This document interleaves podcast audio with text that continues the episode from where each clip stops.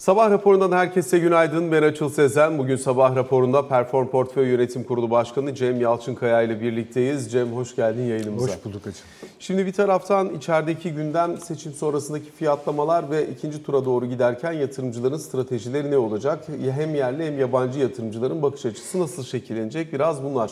Yurt dışına baktığımızda ise Amerika Birleşik Devletleri'nde borç tavanı probleminin çözüleceğine ilişkin beklentilerle kuvvetli bir rally gördük dün itibariyle ve özellikle Nasdaq endeksine baktığımızda da son dönemin en kuvvetli performanslarından bir tanesi e, yukarı yönlü performansını artıran bir Nasdaq görüyoruz. Teknoloji hisselerine biraz daha fazla meyil var. Ekonomideki döngüsel hisselerden çıkış buraya biraz daha fazla yönelim. Bununla birlikte Amerikan hisseleriyle ilgili olan soru işaretleri Avrupa bölgesinde, Euro bölgesinde özellikle yaşanan son dönemdeki enflasyonist ortam ve faiz artırım e, sinyalleri ilgiyi alakayı hisse senedi bacağını biraz daha Asya tarafına çevirmiş gibi görünüyor. Özellikle Japon hisselerine baktığımızda 33 yılın en yüksek seviyesine geldiğini gözlemliyoruz Japonya'da Nikkei endeksinin. Burada da özellikle geleceğe dönük olarak beklentilerin kuvvetli olması, öz kaynak karlılıklarının diğer bölgelere kıyasla daha kuvvetli olması son yıllarda çok da görmediğimiz bir Asya Japonya ilgisini ön plana çıkarmış gibi e, duruyor. Dün Amerika'nın e, yapmış olduğu %1'lik primi bugün Asya piyasalarında da %1,5 kadar Nikkei endeksindeki yükselişle birlikte e, devam ettirdiğini gözlemliyoruz. Dolayısıyla içeride farklı gündem, dışarıda farklı gündem var. Biz biraz daha Türkiye odaklı olarak başlayalım Cem Yalçınkaya ile birlikte. Cem aslında dikkate değer bir fiyatlama görmüştük biz seçimin öncesindeki haftada. Anket sonuçları, Muharrem İnce'nin çekilmesi, bankacılık endeksine muazzam bir giriş, bir miktar yabancı girişinin artışı, CDS'in 500 bas puanın altında 480 bas puanlara kadar gerilediğine de şahit olmuştuk. Seçim sonrasında ise beklenti gerçekleşmeyince e, piyasada sert bir satış, bankalar üzerinde yoğun bir baskı. CDS de dün 700 bas puanlara doğru gitti. Şu anda da 680 e, Asya piyasasında gördüğüm kadarıyla. Dolayısıyla genel anlamıyla bakıldığında e, bu parametrelerdeki dönüşü bir neye bağlarsın, iki nereye kadar devam etmesini beklersin. Ee, sağ ol Açıl. Ee, şimdi tabii şöyle e, baktığımız zaman söyledin sen de zaten. Seçim öncesi ihtimaller arasında e, tabii ki e, işte Millet İttifakı'nın gelmesine de yüzdesel olarak yüksek oranda ihtimal verenler vardı. Son dönemdeki hareket de e, tamamen politikaların, yani biz ekonomi tarafından bakalım, politikaların değişimine, değişeceğine yönelik bir beklenti ile son gün seçim öncesinden öncesindeki son gün CDS'ler 480'e kadar geriledi. Yani gördüğümüz tablo aslında şuydu mevcut politikanın, para politikasının, ekonomi iktisat politikasının uygulanmasına karşılık daha geleneksel, daha e, faiz, para politikasında faize dayalı enstrümanları kullanarak enflasyonla mücadele etmeyi öneren e, farklı bir para, e, ekonomi ve para politikasına aslında teveccüh gösterildi piyasa tarafından diyebiliriz. Bu da e, tabii bundan sonra da piyasaların hangi yönde hareket edeceği yönünde önemli bir sinyal. Tabii ki hükümette, ekonomi yönetimi de bunları tabii ki değerlendiriyordur. Değerlendirmediklerini düşünmek e, fazla kötümserlik olur. Dolayısıyla bu seçim ortamı artık geçtikten sonra, ikinci tur bittikten sonra tabii bu arada herkesin ikinci turda e, saygınlık gösterip oyunu kullanması gerekiyor. İkinci turdan sonra eğer mevcut tablo devam ederse e, o zaman bence artık bu seçime kadar olan süreçteki e, politika yerini biraz daha geleneksel, biraz daha dünyaca kabul görmüş, dünya standartlarında farklı politikalara bırakır diye düşünenlerdenim ben açıl. Çünkü mevcut durumu sürdürülmesinin hani artık aşırı zor olduğunu da hep birlikte gözlemliyoruz. Bu zorluğu nereden gözlemliyoruz? E sürekli vidayı sıkmaya devam ediyoruz. İşte en son gelen düzenlemeler dönüşüm oranı bireysel hesaplarda %5'ten %10'a çıkarılması gibi artık bu vidayı sıka sıka içerideki kullandığımız dövizinde e, gerçekten sıkıştığını gözlemliyoruz. Değişmesi gerekir diye düşünüyorum. Şimdi bir taraftan da e, yani seçim biter bitmez düzenlemeler gelmeye başladı. İlk düzenleme biraz daha farklı ama özellikle ikinci düzenlemeye baktığımız zaman buradaki e, yapılan bankalara verilen e, dönüşüm hedefindeki eşikler değiştirilmiş oldu. Özellikle gerçek kişilerin döviz tarafına yönelmesini engelleyebilmek adına bankalara dönüşümü hızlandırması yönünde bir zorlama var. E, Burada %5 iken gerçek kişilerdeki dönüşüm e, hedefi onun 15'e çıktığını gözlemliyoruz. 10 puan arttığını görüyoruz. Temmuzdan sonra da 30 puan. Dolayısıyla bu düzenlemelerde bir değişiklik beklentisi dile e, getirdiğin için söylüyorum. Hani dönüşüm hedeflerinin Temmuz sonrasında da sarkacak olması pek de öyle bugünden yarına değişecek bir politika sinyaliymiş gibi görünmüyor. Ne dersin? Şu anda görünmüyor açık. Yani şöyle bakmak lazım. Şimdi görünen tablo ne? Görünen tablo şu. 110 milyar dolar seviyesine çıkmış. Üstüne de hızla gideceğini bu dönüşüm yeni dönüşüm oranlarıyla hızla gideceğini düşündüğüm bir kur korumalı mevduat hesabı var. Bu toplam TL mevduatların %35'i yaklaşık. Çok önemli bir rakam. E, döviz tevdiatlarda geri çekildiğini görüyoruz. İşte 180 milyar dolarlarda şu anda. Hepsi toplam baktığında. Dolayısıyla burayı biraz daha artırıp öbürünü biraz daha indirerek aslında e, dövizden Türk lirasına dönüşü bankalar üzerinden daha hızlandırmayı hedefleyen bir hareket. Fakat bu kur korumalı mevduatı ne yapacaksın? Yani bu bedava dolar TL kol opsiyonunu daha ne kadar sürdürebilirsin? Çünkü bu beraberinde o kadar farklı yan etkiler getiriyor ki aynen Amerika Birleşik Devletleri'nde piyasa faizinin yükselmesiyle bankacılık krizinin hiç beklenmedik bir anda hızla ortaya çıkması gibi yan etkileri var. Yani sen bunu böyle devam ettirdiğin sürece, kuru yukarı almadığın sürece ihracatta sıkıntı yaşıyorsun. İşte hep beraber görüyoruz. Çift kurulu bir mekanizma oluşmaya başlıyor. E bu bir yere doğru gidiyor. Mesela e, Selva Hoca'nın da söylediği gibi Mısır'da yüzde yirmi aradaki fark. Arjantin'de çok daha yüksek aradaki fark. Şimdi biraz kapandı ama yani özellikle seçim Dün sonrasında dün kapandı e, evet kapalı biraz. çarşıya verilen e, likiditeyi de dikkate aldığımız zaman bayağı kapandı fark. Evet yüzde ikilere, üçlere indi açıl. Ama bunun kapanması için artık hani e, bu tek kura doğru gitmek için ve piyasayı yani ihracatı, üretimi e şimdi sözler verildi. E, asgari ücretteki artış, girdi maliyetlerinde artış hızlanacak. E, bir tarafta bunlar artarken diğer tarafta ihracatçıysan aynı kurdan veya yakın kurdan satmak çok zor. Peki başka ne oldu? Şöyle oldu. E, kur korumalı mevduat faizleri yükseldi. İşte dün evvelsi gün 32'lerdeydi. E, Belki şimdi daha yukarı gidiyordur. Normal Türk lirası faizler de yukarı geldi. E 8,5 politika faizi var. İşte 38-40'lara varan Türk lirası faizi var. Öbür tarafta 32 artık kur korumalı mevduat faizi var. Şimdi bu 32 oldu mu kurda yukarı doğru yer çıkıyor. Çünkü sen yukarı alırsan kuru %32 faize kadar aldığında sorun yok. Hazine ve Merkez Bankası'nın üzerine bir yük binmeyecek. Dolayısıyla piyasada kur korumalı mevduat faizleri yukarı geldikçe kurun da yukarı gidebileceği bir alan doğuyor. Bu kontrollü rejimde. E, Dolayısıyla bir miktar e, kuru yukarı alma imkanları var ama kontrollü olarak almaları uluslararası standartlarda baktığında CDS'leri 688'lere 700'lere doğru çekiyor. Yani aslında sen uluslararası bir oyuncusun. Kabaca söylüyorum 370-360 milyar dolar ithalat yaparsın. 250 milyar dolar ihracat yaparsın. Kabaca söylüyorum. Yani 110 milyar dolar da dış ticaret açığı verirsin. Dolayısıyla uluslararası ticaretle uğraşan bir yapıya sahipsin. Ama kurunu e, belli bir seviyede kontrollü olarak götürmek artık zorunda kalıyorsun. Nedeni kur korumalı mevduatlar yukarı gittiği zaman zaten bütçe açığı hızlı gitmeye başladı.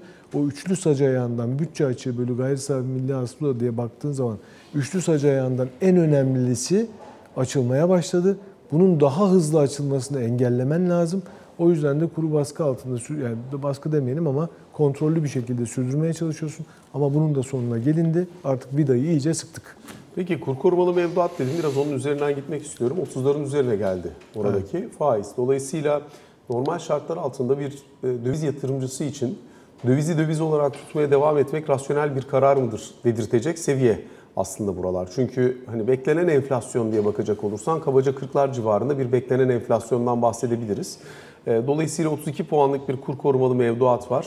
Hani ayda yaklaşık %1 civarında bir e, hani e, kaybı tahammül kayba tahammül ederek dövizini aslında e, dövizden kaynaklanabilecek olan potansiyel kaybını aslında kapatmış da olabiliyorsun. Dolayısıyla kur korumalı mevduat bu kadar e, faizi yükseldiyse eğer o zaman döviz tutmak mı daha rasyonel yoksa kur korumalı mevduatta olmak mı daha rasyonel? E tabii yani baktığın zaman matematik, analitik, kur korumalı mevduatta durmak daha rasyonel.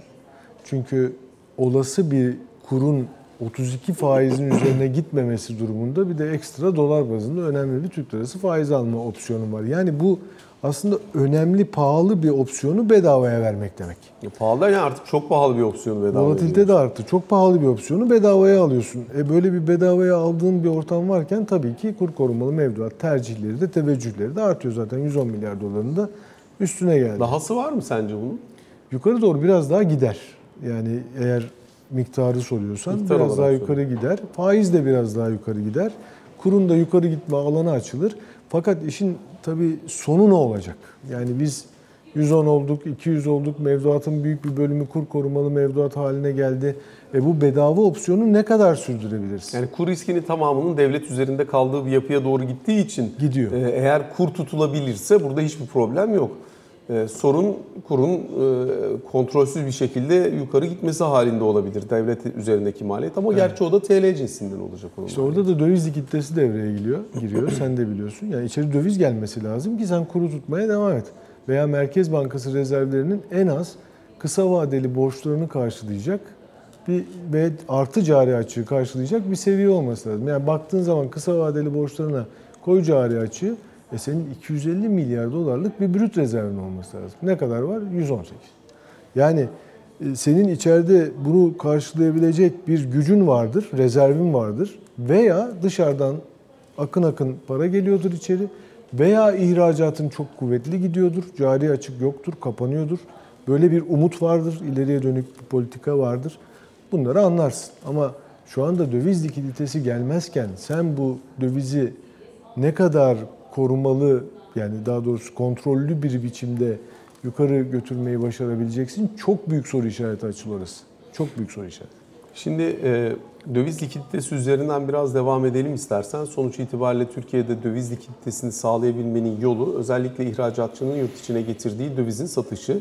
Bu önemli bir kısım. Reskont kullanıyorsan ek satış da var. E, bunların üzerine de e, işte turizm gelirlerinin gelmeye başlayacağı bir dönem. Dolayısıyla hani döviz açısından, döviz likiditesi açısından bakıldığında elimizde bunlar var. Fakat bir yandan da tabii CDS 700'lere doğru gidince, 700 bas puanlara doğru gidince özellikle Türk Eurobondlarına baktığımız zaman oralarda işte 10.5'ların 11'lerin üzerine doğru bir fiyatlama geldiğini gözlemliyoruz. E, Buralardan kaynaklanabilecek bir borçlanma üzerinden döviz girdisi bundan sonrası için ne kadar mümkün bu bir. İkincisi yani rasyonel mi orada borçlanmak?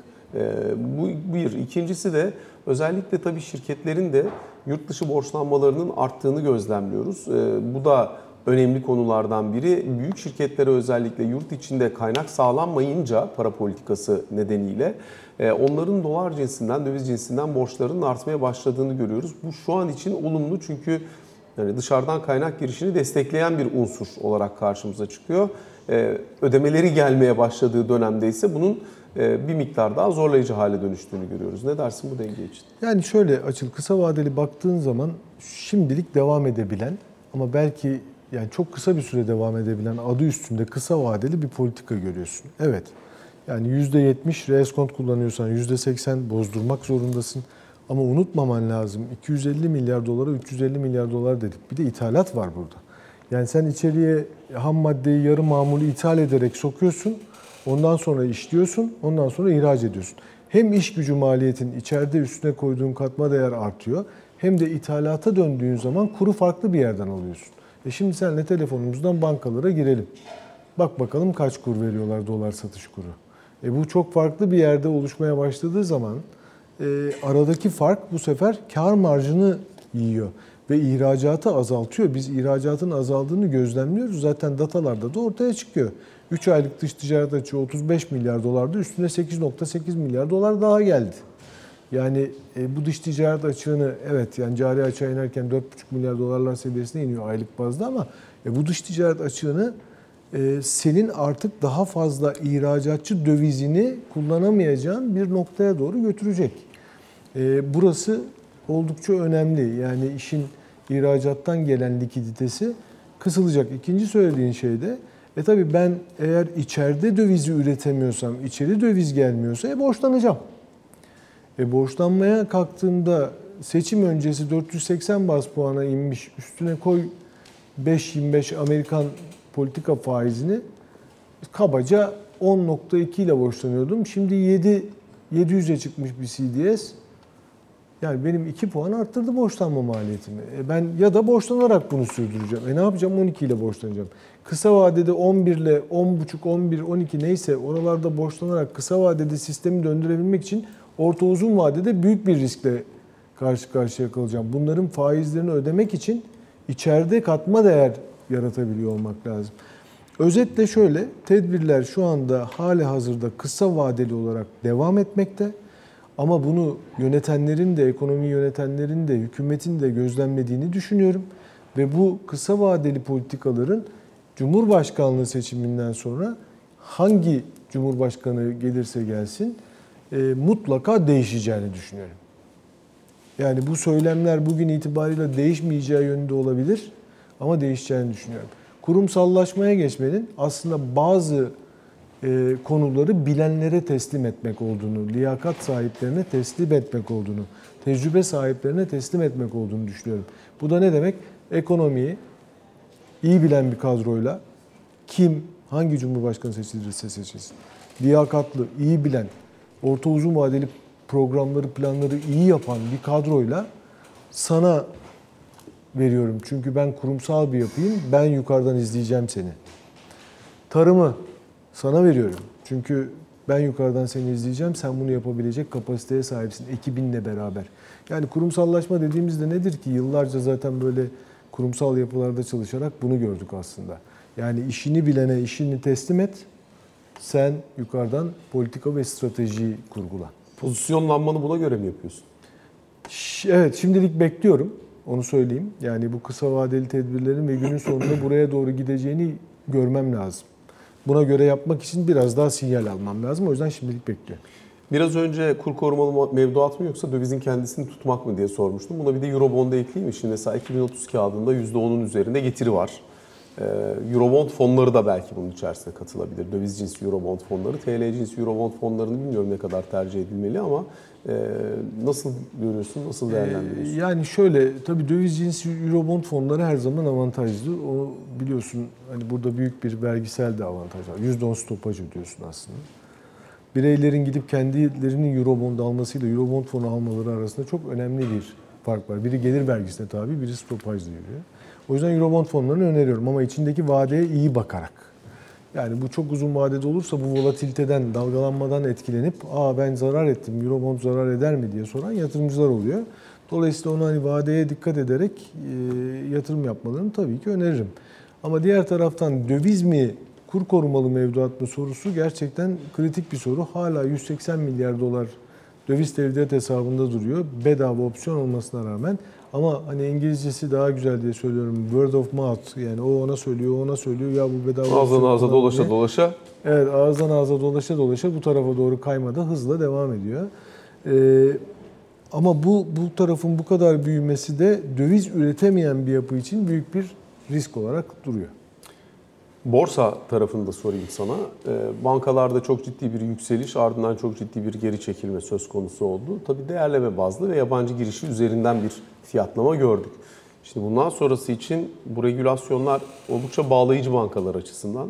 Ee, Gelebilecek olan e, bundan sonraki menkul kıymet yükümlülüklerini de dikkate aldığımızda nereye doğru evrilme olasılığı var diye sana bir sorayım. Ee, Özellikle banka hisseleriyle başlamış olayım. Tabii öncelikle şunu söyleyeyim. Bankalarda tabii kur korumalı mevduat faizleri düşükken çok ucuz bir fonlama vardı. Şimdi bunlar 32'lere 30'lara çıkınca bu fonlama maliyeti yükseldi. Bir kere bankacılığın kendi içinde önemli bir fonlama ile ilgili bir sıkıntı oluştuğunu düşünüyorum. Bu bir. İkincisi biraz evvel CDS'te gördüğümüz yani orta uzun vadeli politikaların değişeceğine yönelik bir beklentiyle seçim öncesi 480'e düşen CDS'lerin yanında bankacılık hisselerinin İş Bankası'nın öncülüğünde anormal yükseldiğini de görmüştük. Aslında o sırada sadece bankacılık değil, bütün borsada ciddi anlamda bir yükseliş vardı.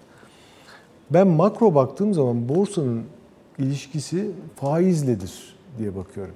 Yani siz faizi yukarı doğru çekerseniz şirketlerin karlılıklarıyla ilgili çünkü öz kaynak yabancı kaynak rasyosu her konuşmamızda geçiyor aslında. %30'a 70, 35'e 65 belki.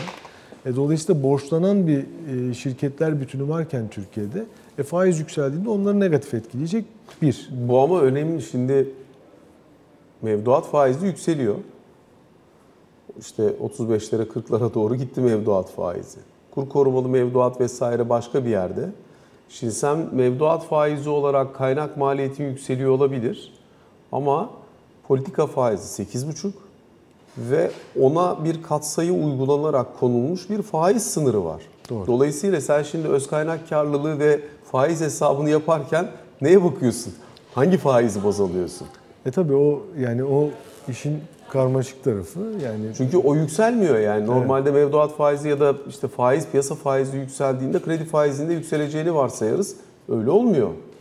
Doğru. Ee, Dolayısıyla burada da farklı yöntemler uygulanıyor. Hepimizin bildiği üzere işte komisyon oluyor, vadesiz tut oluyor vesaire vesaire. Yani dolayısıyla onu da tabii sadece e, Türkiye'de mevduatla parayı toplamıyorsun. Aslında bu bir havuz. Tabii aslında politika faizine dayalı olarak bir fonlama da geliyor oradan. Küçük ama yani toplamın içinde bayağı toplamın içinde oluyor. oldukça küçük. Bu tarafı da mutlaka yukarı çekiyorsun. Yani kredi faizini yukarı çekiyorsun farklı yöntemlerle. Yani e, fonlama maliyetinin altında tutmuyorsun ondan emin ol. Yani dolayısıyla hani menkul kıymet tesisi falan tamam da sistem de kendi içinde farklılıklar üretmek zorunda. Yoksa sistemi sürdürebilmen mümkün değil. Yani bir tarafta 17 ile 15'te kredi vereceksin, 32 ile mevduat toplayacaksın. Hani bu sürdürülebilir bir durum değil. O yüzden sistem kendi şeylerini buluyor. Ama borsaya dönecek olursak aslında o soruna yani dolayısıyla bu faizdeki yani çoklu faiz, çoklu kur veya ikili kur, üçlü kur yani şey de önemli hakikaten açıl. Yani Türkiye'de bütün sözleşmelere baktığın zaman yasal sözleşmelere Merkez Bankası alış kuru. Merkez Bankası kurlarından yürüyor. E diğer taraftan sen yerine koymaya kalktığında veya almaya kalktığında bu böyle değil. Dolayısıyla iki kur arasında fark var. Mesela fonlarda da bu durum önemli. Yani yatırım fonlarında, serbest fonlarda sen e, dövize dayalı bütün enstrümanları, aldığın bütün e, yatırım araçlarını Merkez Bankası kuruyla değerliyorsun. Yani bu kur, kur arası açılmaya başlarsa tekrar kapandı demin konuştuk. Aslında fena gitmedi 2-3 gündür. Ama tekrar açılmaya başlarsa e sen gidip yatırım fonu aldığında Merkez Bankası kurundan alacaksın. Olsun çarşıda pazarda öyle değil. Peki e, buradan sonra hisse senedi portföyündeki ağırlığını ne kadar taşırsın? Bir seçime kadar, iki seçim sonrası için ne beklersin? Tabii artık bizim e, hisseci arkadaşlar da hep bunu gündeme getiriyorlar. Fonlar değiştiği için hisse fonlar artık kendi içinde zaten %80'den fazla taşıyor. Yatırımcı ne kadar hani buna teveccüh eder? Tabii risk tercihine göre ama risk tercihini de şimdilik bir kenara bırak- bırakıp bakarsak e, biraz faiz hareketleri belirginleşene kadar ben hisse oranını hala belli bir e, risk tercihime göre belli bir düşük oranda tutmaya devam ederim. Biraz biraz evvel de sana söylediğim gibi yani şimdi buna göre yatırım yapar mısın? Çok iyi bir soru. Madem böyle anlatıyorsun hani mutlaka her şey değişecek falan diye. Ama yatırım yaparken dur bir dakika açıl bir görelim biraz daha diyorum. Çünkü e, evet yani biraz daha görmemiz lazım. Hisse tarafında da genel olarak e, para piyasaları ve iktisat politikası tarafında da. Cem Yalçıkaya çok teşekkür ediyoruz. Teşekkür Sabah ederiz. yayınımıza katıldığın ve sorularımızı yanıtladığın için kısa bir aramız var. Sonrasında ikinci bölümde Ali Can Türkoğlu ile birlikte karşınızda olacağız.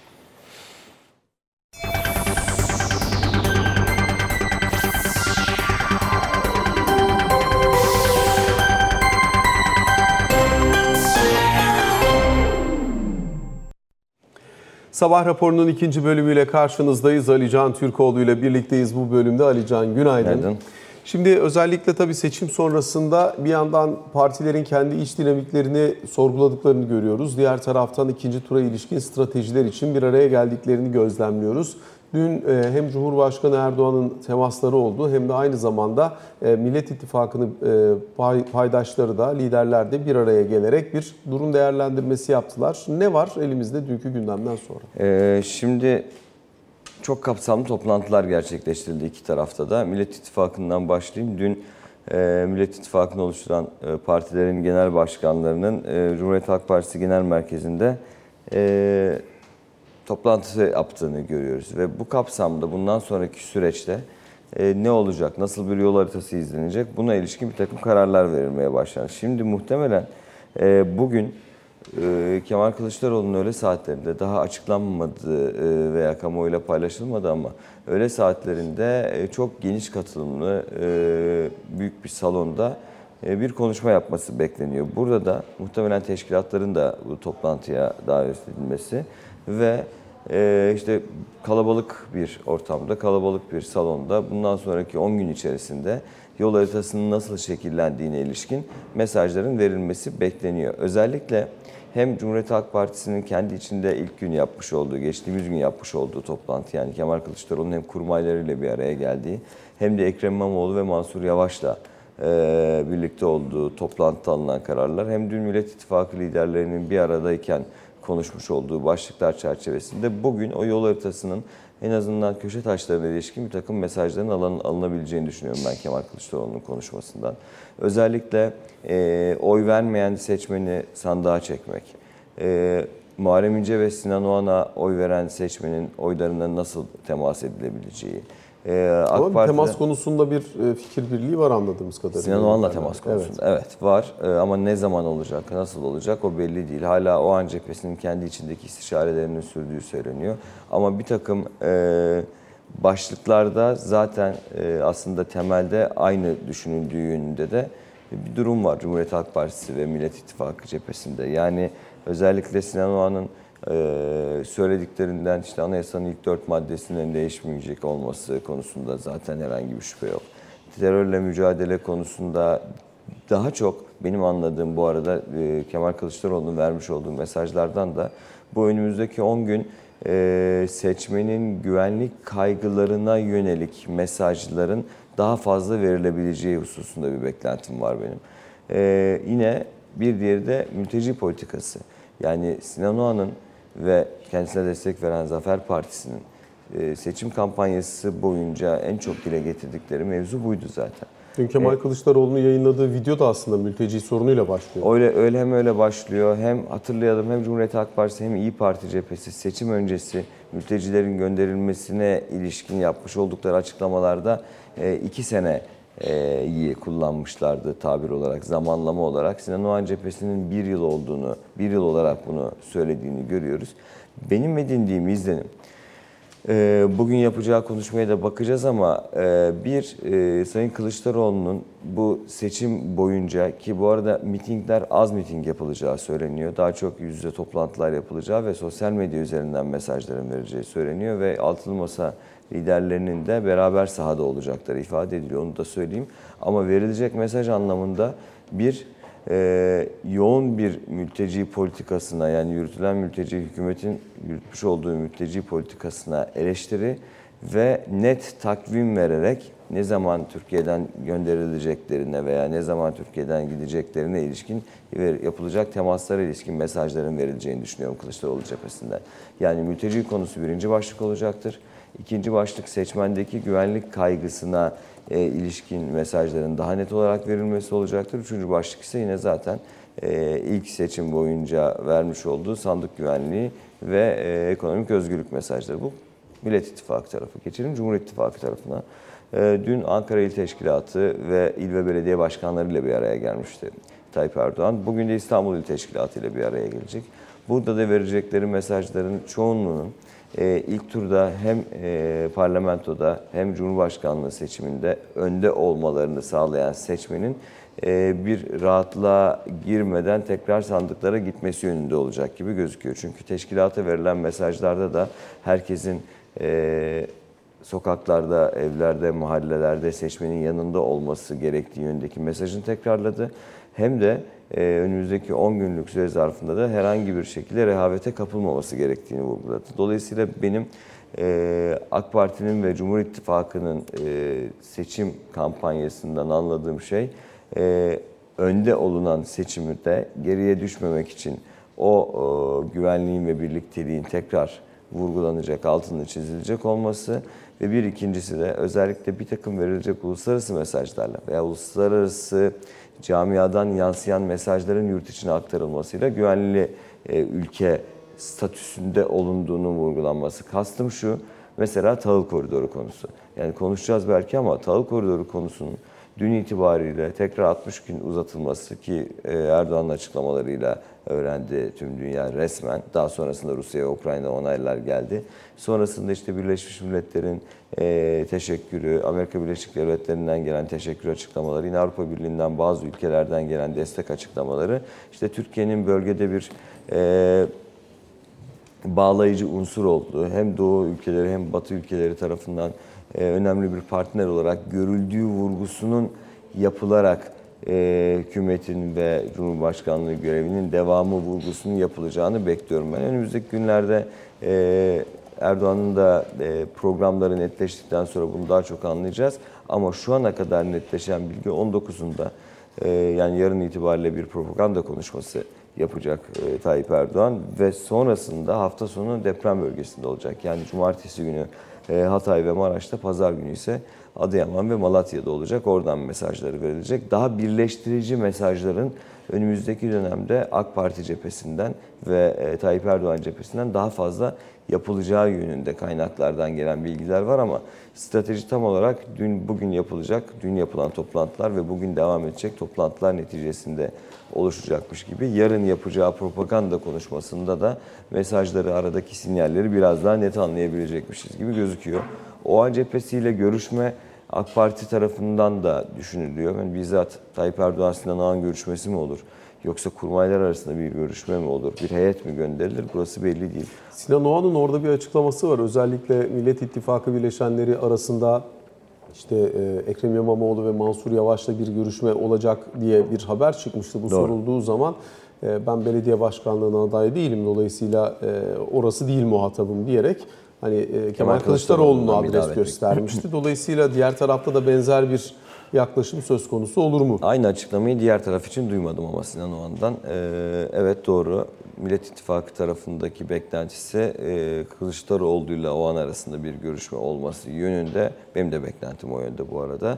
Ama Cumhur İttifakı tarafından e, gönderilecek bir heyetle görüşmem gibi bir açıklamasını da duymadım. Dolayısıyla şimdi e, fikir okumaya çalışmayayım bilmiyorum çünkü gerçekten. Ama e, benim en azından Cumhur İttifakı tarafından konuştuklarından konuştuklarımdan edindiğim e, izlenim Sinan Oğan'la Cumhur İttifakı arasında da bir görüşme olacağı yönde. Ama bu Tayyip Erdoğan'la Sinan Oğan arasında mı olur? Yoksa işte Tayyip Erdoğan'ın görevlendireceği bir heyetin Sinan Oğan'a ziyareti e, gibi mi olur? O konuya ilişkin net bir bilgi veremiyorum şu an itibariyle. Dolayısıyla iç siyasetteki durum şu an itibariyle bu. Yüksek Seçim Kurulu tarafında itirazlar dün tamamlandı. Şimdi değerlendirme safhasına geçildi.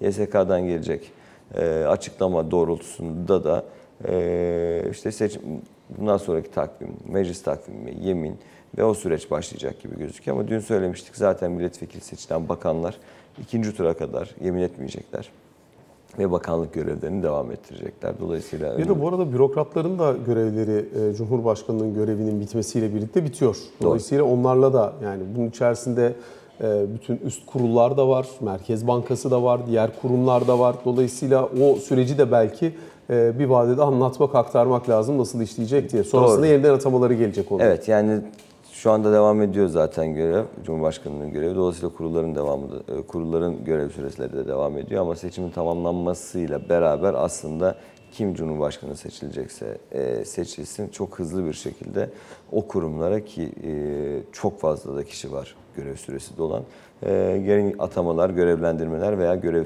sürelerinin e, uzatılması yönünde kararlar arka arkaya alınacak. Bu arada orada şöyle bir boşluk da var anladığımız kadarıyla. Şimdi görev süresi kurul ve e, işte bu tür kurumlarda ve kurullarda Cumhurbaşkanı ile birlikte doluyor. Fakat vekaletin kim tarafından yapılacağı yasada da açık değil gördüğümüz kadarıyla. Evet ama Cumhurbaşkanı'nın görev süresi bir sonraki seçime kadar devam edeceği için o aradaki süre yani resmen Cumhurbaşkanı olarak şu seçilmiştir kararı geldiğinde e, muhtemelen zaten çok hızlı bir şekilde hazır atamalar gerçekleşecek. gerçekleştirilecek gibi gözüküyor. Yüksek Seçim Kurulu'nu söyledim. Bugün açıklama yapacaktır akşam saatlerinde. Tahıl koridoru dün itibariyle uzatıldı. Üstünden geçtik ama bugün e, üzerine hem Rusya tarafından hem Ukrayna tarafından e, devam ettiğinin onayı, onay açıklamaları geldi ama sürecin takip edileceği yani sürecin takip edileceğinden kastım şu hem Ukrayna tarafı hem Rusya tarafı ama özellikle Rusya tarafı Birleşmiş Milletler'in ve anlaşmanın getirdiği şekilde limanlardan e, Rus ürünlerinin çıkışı konusunda Avrupa'nın ve Birleşmiş Milletler'in nasıl destek verdiğini takip edecek. Önümüzdeki birkaç günde bununla geçecek. Ali Can teşekkür ediyoruz. Sabah raporuna böylelikle bugün için son noktayı koymuş oluyoruz. Hoşçakalın.